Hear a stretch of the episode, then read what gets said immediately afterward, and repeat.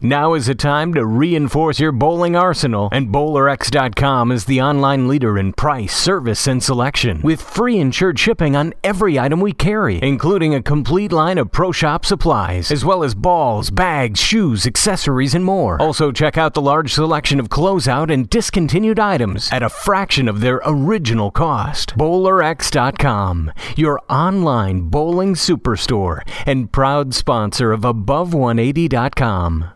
Hi, this is Parker Bohn III, and you are listening to the Above180.com podcast with Joey Serrar and Tim Berg. BowlerX.com, your online bowling equipment superstore, presents the Above180.com podcast. Tim Berg and Joey Serrar are ready to hit the lanes, approaching the issues that you, the bowler, want to know. From the latest equipment reviews, coaching, to drilling layouts and the stars of the PBA. Now, from Washington, D.C. and the Bowlers Pro Shop in Milwaukee, Wisconsin, here are your hosts, Tim Berg and Joey Serrar. Joining me on the Above180.com podcast is Mike DeVaney. Mike is a two time PBA title winner. Thought it'd be great to catch up with Mike and chat a little bit about, as the World Series of Bowling kicks off, kind of how he is approaching things this year. So, Mike, First question for you is this: What what are you doing to prepare? Obviously, there's probably lots of practicing that goes on, but what else do you do to prepare for the World Series of Bowling? Well, I'm doing. I mean, obviously, doing a lot of practice and training, just trying to get you know mentally and physically ready for the grind that is the World Series. You know, we bowl. You know, last year I believe with all the events that I played, um, you know, I bowled all obviously all four regular World Series events. Plus, I made the finals in the World Championship, which is the culmination of all four singles events total pins into the top 24 for the World Championship. And then I bowled the two regionals on the weekend following that. So I think I, I, I counted, I bowled 96 games of competition in six days last year. So I was, uh, you know, mentally and physically completely beat by by the time that thing was over. And you, in, in going into that event, you know, it, it's it's a great way to make some money fast. It's a good event. It's very challenging. You're bowling against the best bowlers in the world, but it, it's more of a mental grind of doing the same thing over and over and, and trying to keep your, your head above water and to stay positive and to, you know, stay focused on the goal, you know, you know, on the simple goals in front of you and, you know, not get caught up with the the end of the tournament goals of, of trying to finish as high as you can. You know, it, it's very difficult. That goes with any bowling tournament. And once again, the World Series of Bowling is taking place in Las Vegas. Mike, what do you do to keep yourself mentally focused on bowling? A lot of outside distractions take place in Vegas, a lot of things that could creep into your mind. How do you mentally stay focused on bowling and keep yourself in that right mindset to to be at your best? Well, what what I do and what I believe the other top players do is you you have a you know you have a very short term memory.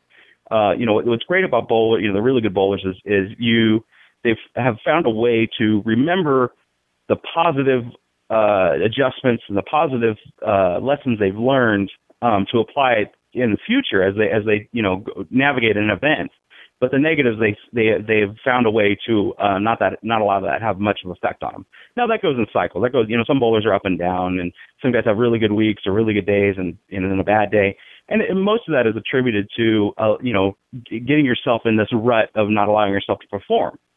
So you, you try to get into this the same routine day in and day out when you're at an event. You know, I even though it's in Vegas, I don't really spend a whole lot of time in the in the casinos. It's that's you know just I'm there to bowl that week. You know, if I want to go to Vegas on my own time, I'll go on my own time. I'm not going to go you know and, and hang out in the casino and and do all that. Um, you know, when I'm there to you know try to make money in a very short period of time, I want to be focused on that.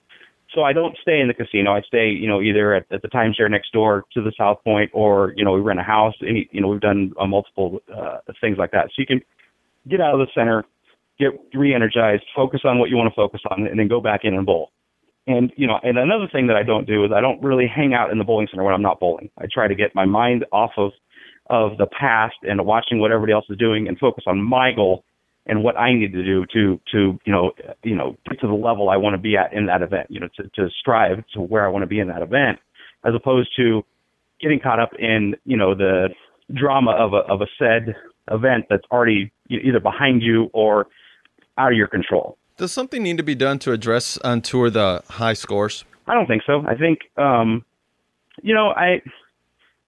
I don't want to say I'm a traditionalist, but I, I think that you know in in life, you know, the human the human plight in life is to uh, you know, break the ceiling to break through the limits of the generation before you. The four minute mile. Now we got guys running a mile in you know almost three minutes. Um, hitting 50 home runs in baseball. Now you you know obviously those are you know PED aided or you know Roger Maris hitting 61.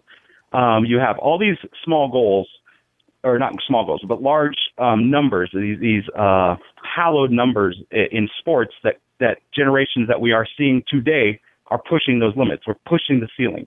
When I watched Walter Ray win all those tournaments and, and dominate at the level he dominated at, I said, I'll never see that again. And now I see what Belmo and Sean Rash are doing. And I said, those guys are playing the game at a higher level than Walter Ray ever played it. And why is that? It's not because of the balls, and it's not because of the scores, because it's because they're that good. You take an example like the PGA, they're they're talking about changing the clubs and changing the balls because the courses they can't make the courses long enough for all these young guys who hit the ball so far and they're so good. Why were why are they doing that? because they're they're trying to hold the current they're trying to shackle the current player's talent to a number that they think they should be playing at, even though the player has has elevated themselves beyond that number. They've exceeded that number. 72 in golf is no longer par for these guys. It never, it, you know, these guys play it way beyond that level. Just like 200 is not par in bowling for any of these guys at, at the level we played at. It's not even close. You know, they got to make the lane so impossible at the U.S. Open, and it still takes over 200 average to cash. So it's it's not the scores are not the problem. It's it's I don't even think it's a problem. I think the bowlers are getting that much better. The guys are getting that much better each generation. Like there's there's a kid out there right now who's 18 years old bowling somewhere that none of us have ever heard of. That's better than Belmo. It's better than Rash, and he's going to come out and he's going to kick their ass. And it's just the way it is. You know, he, he because he's looking at those guys. Those guys are his target. Just like when I came out, Walter Ray and, and Pete Weber and those guys were my my target, and I, that's was the measuring stick. I wanted to get out there and compete and be able to be competitive with those guys and beat them, and that's how you measure yourself as as an athlete. Uh, is is you look at the top level, and you try to push that ceiling and get and reach that level. You took some flack for some comments you made about two-handed bowling back in 2012. Were you just saying what a lot of other guys were thinking on tour?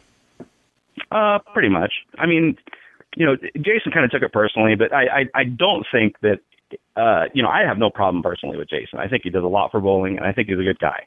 You know, and yeah, I he made when when that comment was made, it was it was like right really quick on the show, and Randy asked Jason something, and he he made a little pun towards me because he knows him and I get back go back and forth on the two hand bowling thing, so I gave it right back to him. But every, most people didn't either didn't listen to what Jason said or didn't really think that there was a being a pun being you know given my way before my interview was you know my portion of the interview was given with Randy. But you know I don't I don't think that you know like I said I, the two handed bowling thing it, it it's not going to go anywhere. You know so it's it, it's here to stay and and you know we need to accept it and figure out you know how to be competitive with those guys because they're dominating right now. So you know it's my job as a professional to figure out how to to be competitive with that and not really get caught up in you know if it's fair, legal, whatever. You know, it, it's not going to change. So getting getting too wound up about it is not uh, you know not conducive to to my performance. Again, joining us is Mike DeVaney on the uh, Above180.com podcast. Mike, you do a lot of coaching in, in, your spare time down there in San Diego. What is one thing that you believe is holding amateur bowlers back from uh, taking their game to that next level? They don't practice enough. I mean, it, it, it goes with any uh, you know any sport or any physical endeavor. If you don't apply your your muscle memory and your body to the the training that's that's you know in demand to to attain a level that you want to be at, you're you're not going to ever reach that level.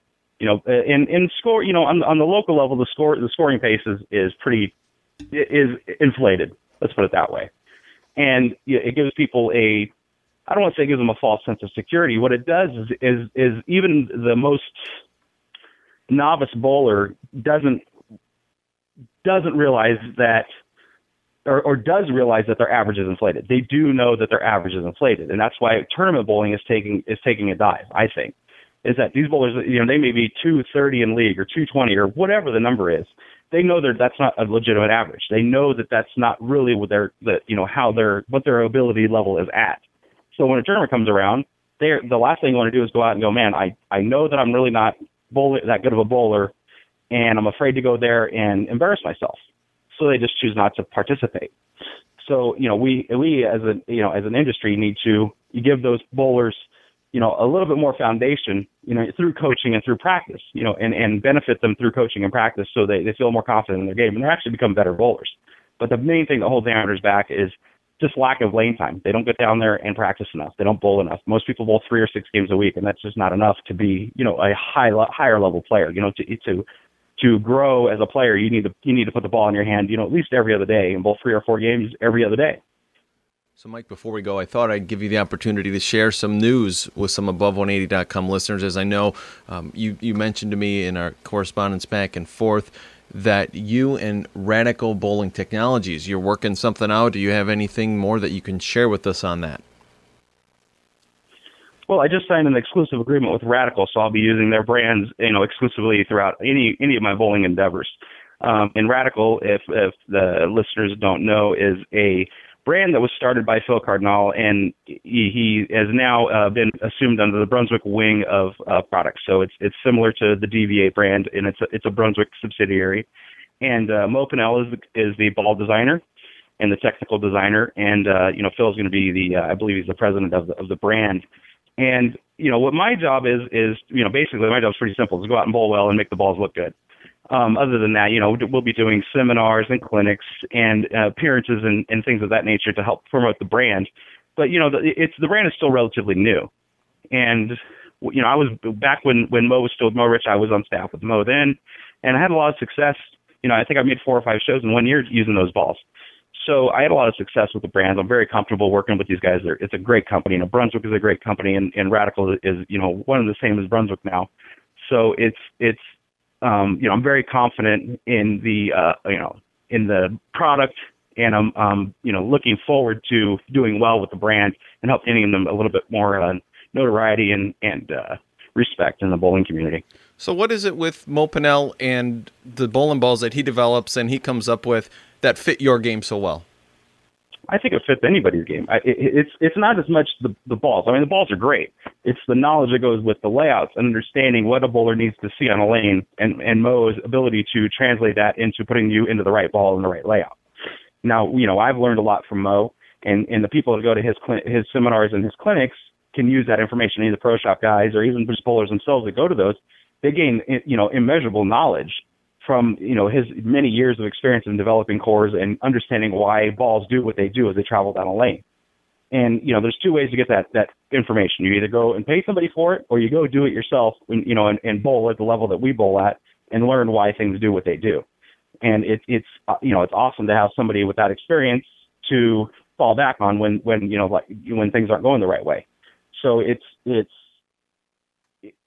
it's very reassuring. Let's put it that way. To to have a mind like that and be able to um, you know tap into that information anytime you need to. Final question I have for you, Mike. Want to see news came out last week of Steve Johnson, the executive director of the BPAA, stepping down. Do you have any any thoughts on that? Um, he probably got another job somewhere else. That's that's what the way I, I would see that. I mean, it's kind of bizarre that he would step down, you know, right in midterm, and you know, he seemed kind of like uh, he was, you know, set to be with the BPA for quite a while. So um, that's yeah, you know, I don't have a lot of information on that. You know, as a bowler, you kind of as a competitor, you take things like that and you go, okay, well, that's you know that's a change, and then you go back to doing what I can control, and that's working on my game and practicing and paying attention to the to the finer details of, of my craft. Um, as far as the BPAA and the you know USBC and and the things that they're doing, you know they're they're trying to get things going in the right direction. You you you know it's hard to to know exactly what's going on because you know you're not privy to the conversations that are being had, but you you got to think that everybody wants things to turn around and go in the right direction. And uh, you know I'm I have hopes that that whoever replaces Steve, uh, you know, has a you know has a little bit more success and and is able to uh, right the ship a little bit more. Mike DeVaney, I want to thank you for taking some time to join us, and best of luck as you head down to the World Series of Bowling. Well, thank you, Tim, and uh, remember Radical Bowling Technologies. Go check it out. Thank you, guys.